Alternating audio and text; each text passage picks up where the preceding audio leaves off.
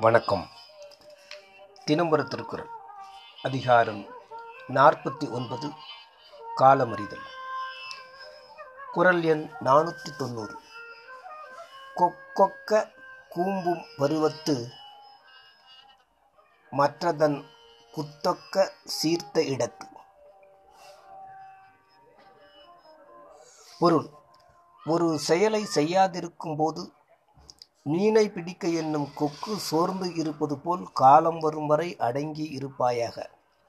ஆனால் செயல் செய்யும் நேரம் வந்தவுடன் கொக்கு மீனை கவ்வி பிடிப்பது போல செயலை முயன்று செய்து முடிப்பாயாக. விளக்கம்.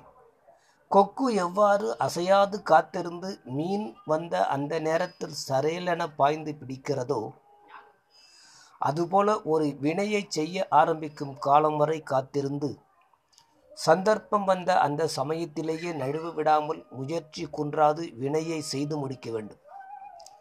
கொக்கு அரசனுக்கு தொழில் உவமை ஆகையால் கொக்கு மீன் வரும் சமயத்தையும் இடத்தையும் நழுவ விடாது இறுக பிடிப்பது போல அரசனும் வெற்றி வரும் சமயத்தையும் இடத்தையும் நழுவ விடாது உள்ளத்தில் அதே கருத்தாக அமைதியாக காத்திருக்க வேண்டும் என்பதாம்.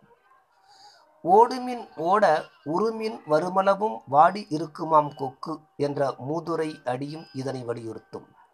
அடுத்து இடமறிதலை குறிப்பிட்டதை அறியலாம். நன்றி.